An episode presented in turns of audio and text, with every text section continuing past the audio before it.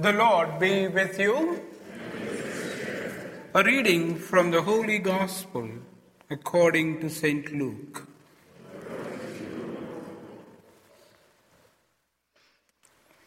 Jesus said to his disciples, When you see Jerusalem surrounded by armies, know that its desolation is at hand.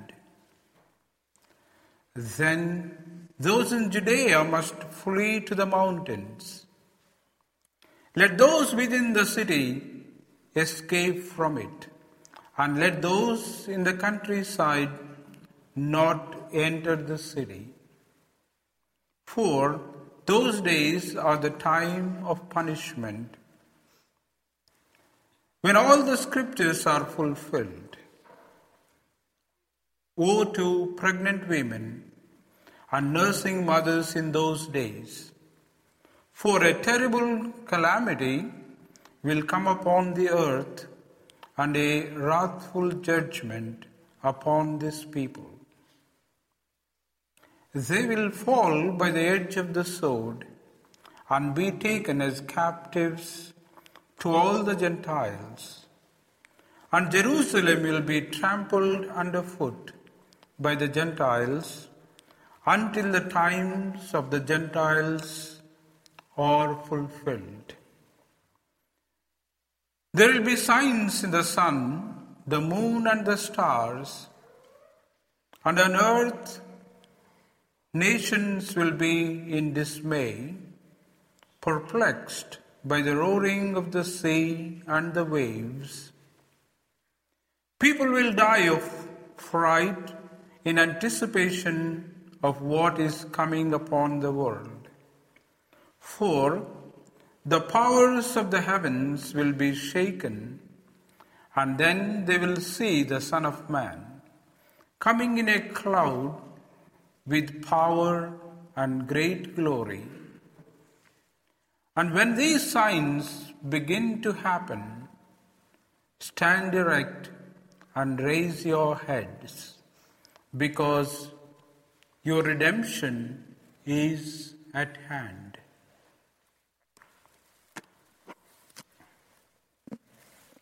The Gospel of the Lord. The reading looks terrible for a Thanksgiving day, right? Actually, I should have changed it, then I thought it is too late to do that. And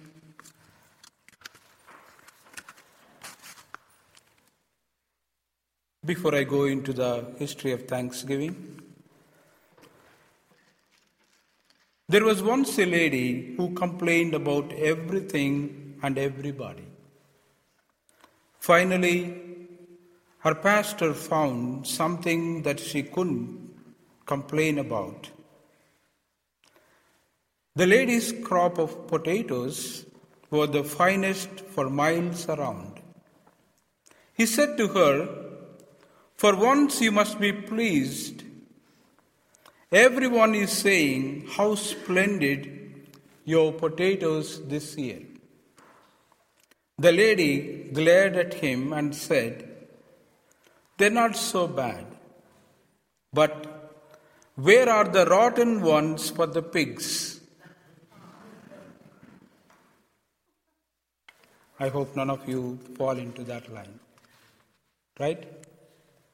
I mean, we can find fault with anything, anybody, including God, right? And it is quite funny.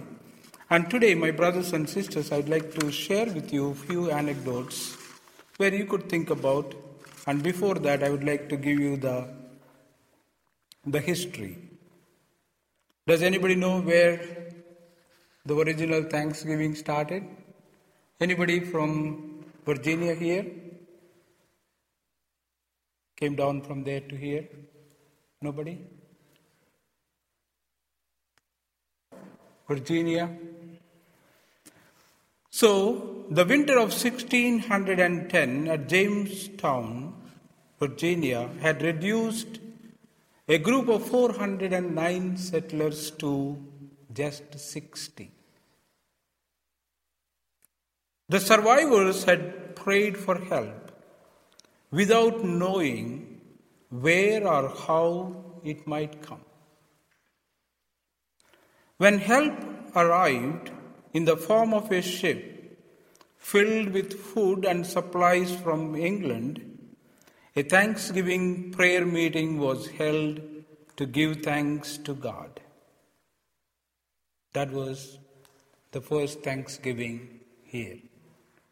And I always used to think in the beginning, until three years ago, I started exactly what is the Thanksgiving because other countries don't celebrate. Though in India we had Thanksgiving maybe probably in January. The Thanksgiving was the time when the produce from the field come into the house so where we have more money to spend so we could we could have a festival like. Whereas this is not regarding that. The help that was, I mean, they, they, they needed help, but they didn't know from where it was coming and how it was coming.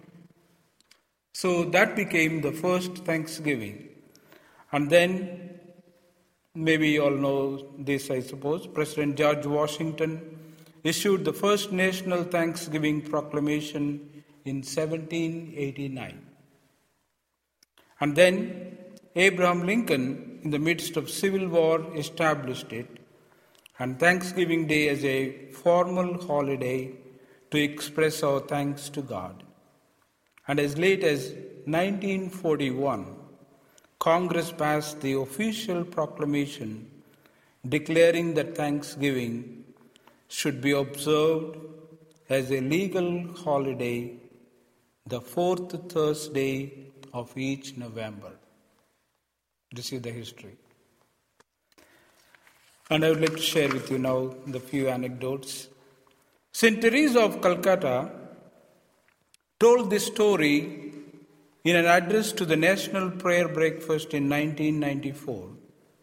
One evening, several of our sisters, in our own words, went out and we picked up four people from the street. One of them was in a most terrible condition. So I told the other sisters, You take care of the other three. I will take care of this one who looks the worst. So I did for the woman everything that my love could do. I cleaned her and put her in bed. And there was such a beautiful smile on her face. She took hold of my hands and said two words in her language, Shukriya, which means thank you, thanks. Then she died. I could not help but examine my own conscience. I asked myself, what would I say if I were in her place? My answer was simple. I would have tried to draw a little attention to myself. I would have said, I am hungry, I am dying, I am in pain. But the woman gave me much more. She gave me grateful love, dying with a grateful smile on her face. It means that even those with nothing can give us the gift of thanks.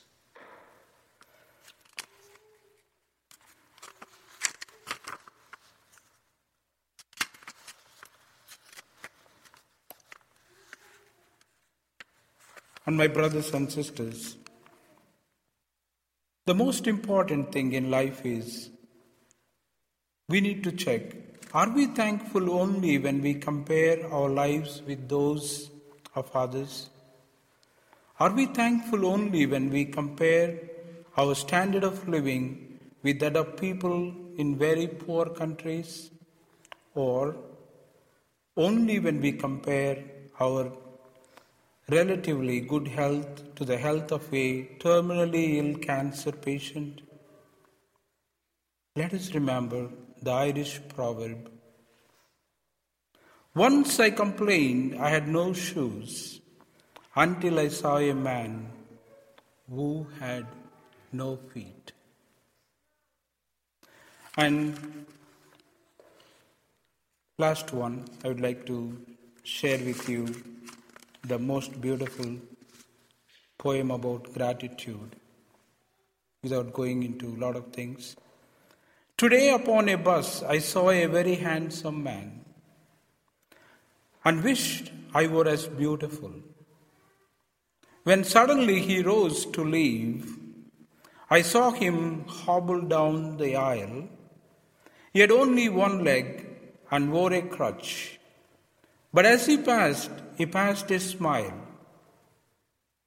Oh God, forgive me when I whine.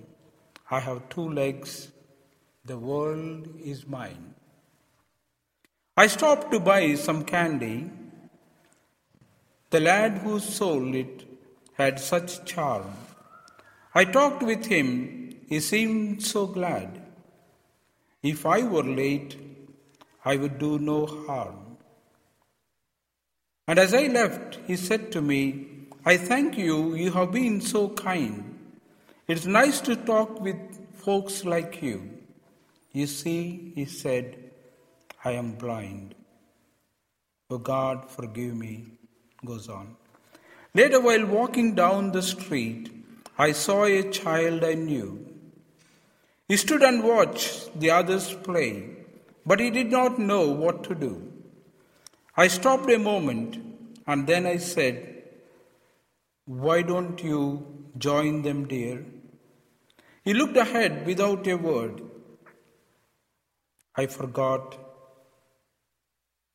he couldn't hear. Oh God, forgive me for the times. And my brothers and sisters, why I shared this, though I have a lot, but I don't want to take your time because I'm sure some of you would have kept some things in the oven and came, right? Nobody came? Timed it for 10 o'clock or 9.45 and the moment you saw here again Father Alapadi, you won't leave us till 10 o'clock. Right? Be thankful, my brothers and sisters. In your thanksgiving, never, never take out God from there. As we progress in life, as we have good health, as you have things around, we always, the humans have, have always have a tendency to remove God from there. See the Thanksgiving, the history I told you, and even many countries, many feasts they celebrate, many things they, they, they celebrate with the families, all originated from a fact that something, some pandemic, something had happened. A victory or a defeat or something or something. Any history, if you take, that was the beginning of the establishment of a great feast.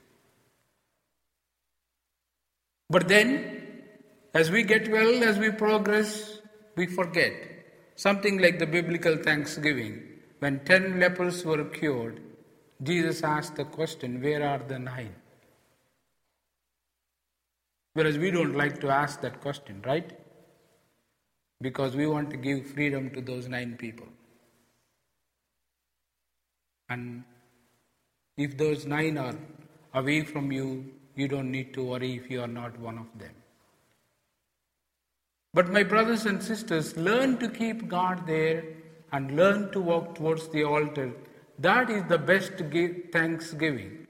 Even the Greek word agape is thanksgiving. Each day when you come for Mass, it is to thank the Lord for the sacrifice that Jesus did the one who offered, the one who is the altar, and to the one whom it is offered. Something beautiful. In human terminology, I could never explain it. but always be thankful. And if you want to give real thanks to the Lord, learn to walk towards the altar. That is the best. My friends, as we are gathered around the altar, let us thank the Lord for all the beautiful things, for even giving to our nation a special day to thank Him and thank each and every one of the family members and our neighbors and our country as a whole. And today, I leave it free to you to thank for the church, for the communities, for your families, for anything that you would like to. Can somebody thank the Lord for the Pope and the church?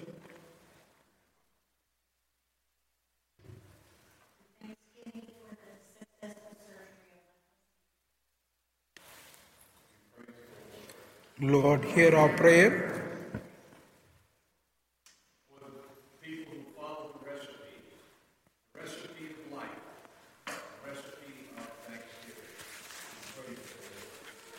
Lord, hear our prayer.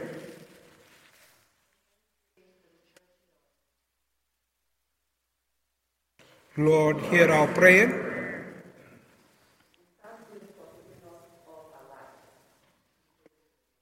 Lord, hear our prayer.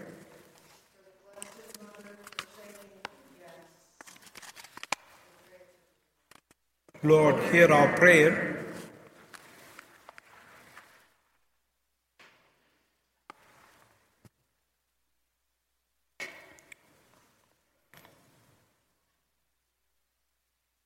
The most beautiful way of thanking the Lord, as we always look towards Mary.